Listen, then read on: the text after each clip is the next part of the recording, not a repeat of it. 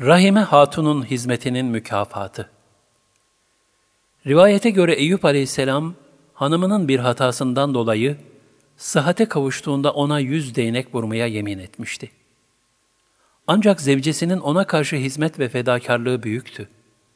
Bu sebeple Allah Teala yüz tane ekin sapından oluşan bir demetle bir kere vurulmasını kafi görerek onlara merhamet buyurdu ve şöyle emretti.